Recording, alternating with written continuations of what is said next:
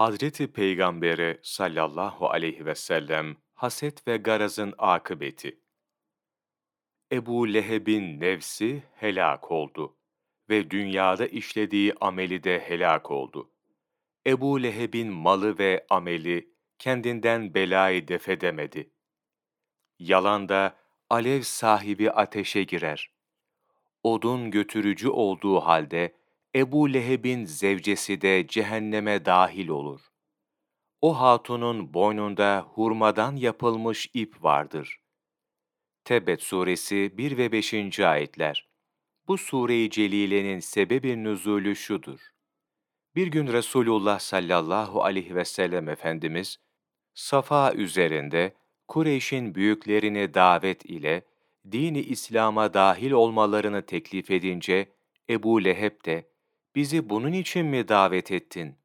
Tebben leke dedi. Yani helak olasın demekle kalbin nübüvveti sallallahu aleyhi ve sellem rencide edince Cenab-ı Hak azze ve celle Peygamber Efendimizin kalbine arız olan kederi izale ve tesliye için bu sureyi inzal buyurmuştur.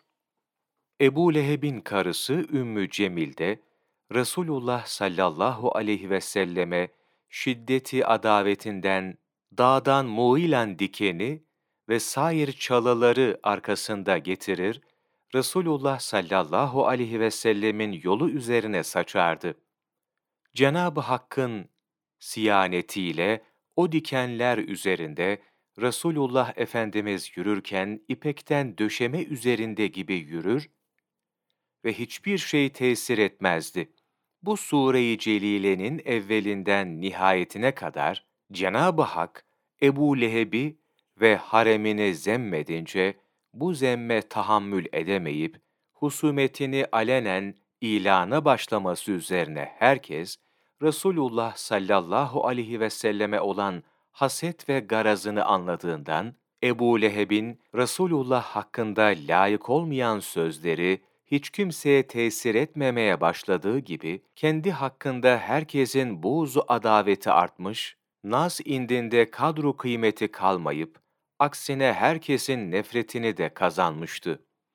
İşte Cenab-ı Hak azze ve celle'ye karşı selle seyf edip hakkı iptale çalışanların akıbeti. Şüphesiz onlar dünya ve ahirette hüsranda kalacaklardır.